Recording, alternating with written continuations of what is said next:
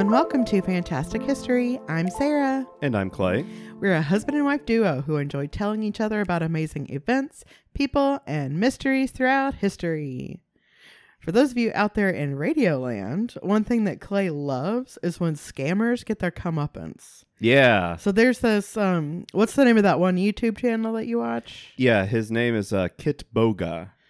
I mean, all the time you're watching this, like pretty much every day. Well, it's something that's easy to binge. Right. Especially when you're at work. Okay. If you're in a job that, allows such a thing. Fair.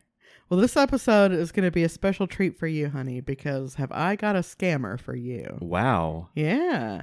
So needless to say, the internet has made it a lot easier to con people. Yeah. Like, just look to the famous Nigerian prince scam from the early email days. Oh, yeah. But scammers have been around for pretty much as long as there have been people. Today, I want to talk about my all-time favorite, Mr. Taylor, a.k.a. James J. O'Brien, a.k.a. Warden Kennedy, a.k.a. George C. Parker. Goodness. Yeah. Well, you gotta have backups, man. You don't want to give out your real name. Sure. The son of Irish immigrants, George Parker was born in March of 1860 in New York City, and he was one of 8 children. At that point in time, New York was mostly known for being like a vital port city, particularly after the opening of the Erie Canal in the 1820s. It was also the first stop for just about anyone immigrating to America. So there was a massive influx of European immigrants during the 1800s because of the potato famine in Ireland and the Deutsche Revolution in Germany. For these reasons, New York had overtaken Philadelphia as the most populous city in the country all the way back in 1790. But the population continued to grow at an unbelievable rate, hitting over 1 million citizens by 1880. That's a lot. For that early, like 1880, for there to be over 1 million people living in New York City alone, like that kind of blew my mind. Yeah. But with that boom, the city limits started to spread in all directions, which is how Manhattan, the Bronx, Staten Island, Queens, and Brooklyn ended up becoming 5 boroughs instead of 5 individual cities. That makes a lot of sense. Yeah. So with that came a need to make pedestrian travel between those boroughs easier without clogging up the East River with ferry boats, hence the construction of the Brooklyn Bridge. George was 23 years old when the bridge opened to the public on May 24th, 1883. The opening of the bridge was a huge deal. Thousands of people turned up for the opening of the bridge, including then President Chester A. Arthur. It was a huge party, complete with fireworks, live music, and celebratory cannon fire. As for why it was such a big deal, not only did it connect Manhattan and Brooklyn, but at the time, this was the longest bridge in the world. Wow. By about 20 to 25%. Dang. Oh, yeah. Huge deal. It became one of the most recognizable sites for immigrants arriving in New York City, second only to the Statue of Liberty. Mm-hmm. More than 150,000 people crossed the bridge on opening day. But the first to cross was Emily Warren Roebling. I want to do a sidebar for a second to talk about Emily because she's a badass. Her father-in-law, John A. Roebling, designed the Brooklyn Bridge, and her husband, Washington, supervised construction as the chief engineer. He was so committed to his job that he was frequently doing underwater inspections on the caissons and ended up developing compression sickness, so the bends. Yeah. Which left him bedridden from 1870 onward. Oh, no. Oh, yeah. Emily, though, was like, you know what? Let's keep it in the family. And she stepped into the position as the chief engineer in her husband's place. Ooh. Yeah. She picked up a lot, just from having visited the site several times throughout her husband's tenure as chief. But for a while, she was basically just relaying messages back and forth from the site to her husband and vice versa, because they had an apartment that kind of overlooked the site, so he could kind of keep an eye on what was going on, and he, tell them they're doing this wrong or whatever. She was a super fast learner, though, and for over a decade, she was handling the chief engineer's duties entirely by herself. Both the overall management of the project as well as the day-to-day duties. Emily was so good at her job that rumors started swirling that she had actually been the one to design the bridge in the first place. That her father-in-law and husband had basically been her puppets because, hello, it's the 1800s. And obviously people wouldn't just hop on board with a woman engineer/architect. Right. Like the horror. Oh my God. Yeah. So that's why Emily got to be the first pedestrian to cross the bridge, because it was her bridge. That's cool. In the opening ceremony, Speaker Abram Hewitt honored her by calling the Brooklyn Bridge an everlasting monument to the sacrificing devotion of a woman and of her capacity for that higher education from which she has been too long disbarred. Basically, this is now an Emily Warren Roebling fan account. Sorry. He's sneaking this in. But back to George C. Parker's story. Needless to say, the Brooklyn Bridge was one of the most expensive municipal projects ever undertaken, coming in at a whopping $15.5 million in 1883 money. Dang. So close to like $500 million today. Wow. Yeah. Yeah. To offset that cost, the city planned to charge a toll to cross. It was 1 cent for a pedestrian, 5 cents for a person on horseback, and 10 cents for a horse pulling a cart. Even adjusting for inflation, it's not even $1 per person. Okay. It's very, very cheap, like totally reasonable. They didn't put up the pedestrian toll booths on the upper level of the bridge right away, although the booths on the lower level were in place from day one. So if you're not familiar with the Brooklyn Bridge, it's a 2-decker bridge. The lower level today is for vehicles, and the upper level is still a pedestrian bridge. So back then, upper level pedestrian, lower level a horse and or a horse and buggy. Okay. But the fact that they had the toll booths only on the bottom and they hadn't put them on the top yet was what gave George his most brilliant idea.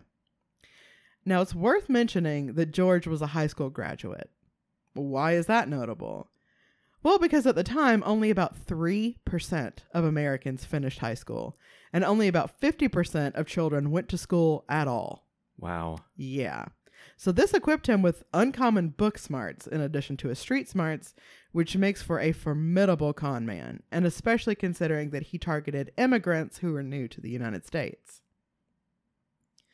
George wasted no time. Just a few months after the bridge opened, he struck up a conversation with a European immigrant he met at the base of the bridge on the Manhattan side. For ease of storytelling, we'll call this other guy Mark, because that's what he was. When George mentioned being a native New Yorker, Mark started peppering him with questions about the bridge. And then Mark was like, well, holy crap, how do you know so much about all of this? And George is like, well, because this is my bridge. I'm the builder and the owner.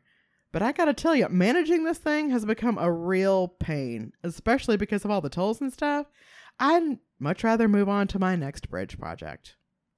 He went on to explain that since the pedestrian toll booths hadn't been installed yet, whoever was willing to take the bridge off his hands would be able to build the booths themselves and collect the revenue from the tolls. And Mark, God bless him, was like, I know a smart investment opportunity when I hear one. I'll take it. I'm not sure how much George made off of his first scam, but as soon as money changed hands, Mark started putting up toll booths. It didn't take long for the police to show up and remove the booths, in the process letting Mark know he got. Yeah. Yeah.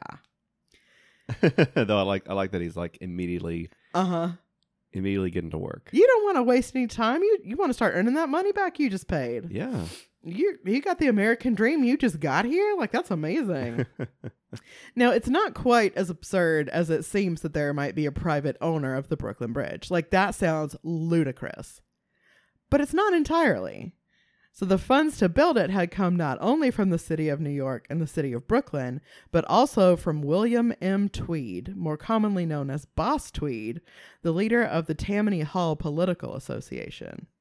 Now, if the names Boss Tweed and Tammany Hall sound familiar to you, it's probably because they were featured prominently in the movie Gangs of New York, which is a particular favorite of mine. Ah. It was well known at the time that Boss Tweed was an investor in the bridge. So if you knew enough about the bridge to question whether it could be purchased in the first place, then you probably knew that there actually was a guy with part ownership. Maybe it's this guy.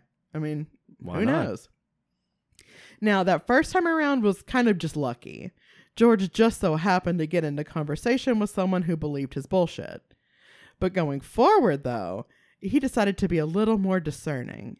And for that, he would need a crew. To that end, he bribed a few of the guys manning the ferries from the immigration offices on Ellis Island. Those men would find out who on board had more cash than brains and strike up a conversation with them about this amazing investment opportunity they just heard about. They would then refer them to Parker, who had set up an office near the New York end of the bridge. Once at the office of George C. Parker, they would be presented with very official-looking paperwork, including the deed to the bridge, the bill of sale, and other forged documents on formal letterhead.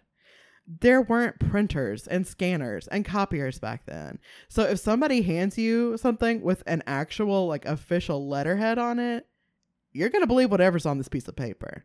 Makes sense to me. Right? Yeah. After some negotiating, the Marks would pay George anywhere between $50 to $5,000, however much George thought he could get from that specific person, usually based on the information he got from the ferry crew. Just so happens, you have you only got $1,000 in your pocket? Well, by God, it's your lucky day. That's the exact amount that I'm asking. And you know what? You seem like a nice guy and we'll cut you a deal. $900. You've still got $100 in your pocket. You'll make that $900 back from the tolls in a week? Maybe two. Depending on how much they paid him, they either bought the bridge outright or they bought the rights to erect the toll booth on the bridge. And they would give George 20% of their earnings. Inevitably, the deception only lasted until they tried to set up a toll booth and the police had to be called again. When police were then taken to George's office, they were met with a totally vacant space. And like I mentioned at the top of the show, he used a series of aliases in this venture. He did not leave any kind of trail. Dang. When business was slow, he would go so far as to place a for sale sign on the bridge itself and wait for some poor sap to ask about it.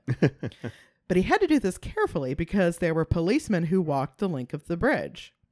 As soon as the officer on duty started his walk from the New York side, George put up the for sale sign, which included the address of his office. He then left the sign up for about an hour, which is how long it takes to walk the bridge from one side to the other and come back. And then he would take it down just before the policeman arrived to restart the loop. Yeah. It's estimated that over a 40-year period, because yes, he kept the scheme going for 40 years. Wow. George sold the Brooklyn Bridge no less than 4,160 times, or about twice a week. That is crazy. But he wasn't content to just sell the Brooklyn Bridge over and over for all that time. His second most infamous scam was selling the tomb of Ulysses S. Grant. Posing as Grant's grandson, he would approach his investors like I'm his grandson. I'm the only one left. And he would explain that he didn't have the money.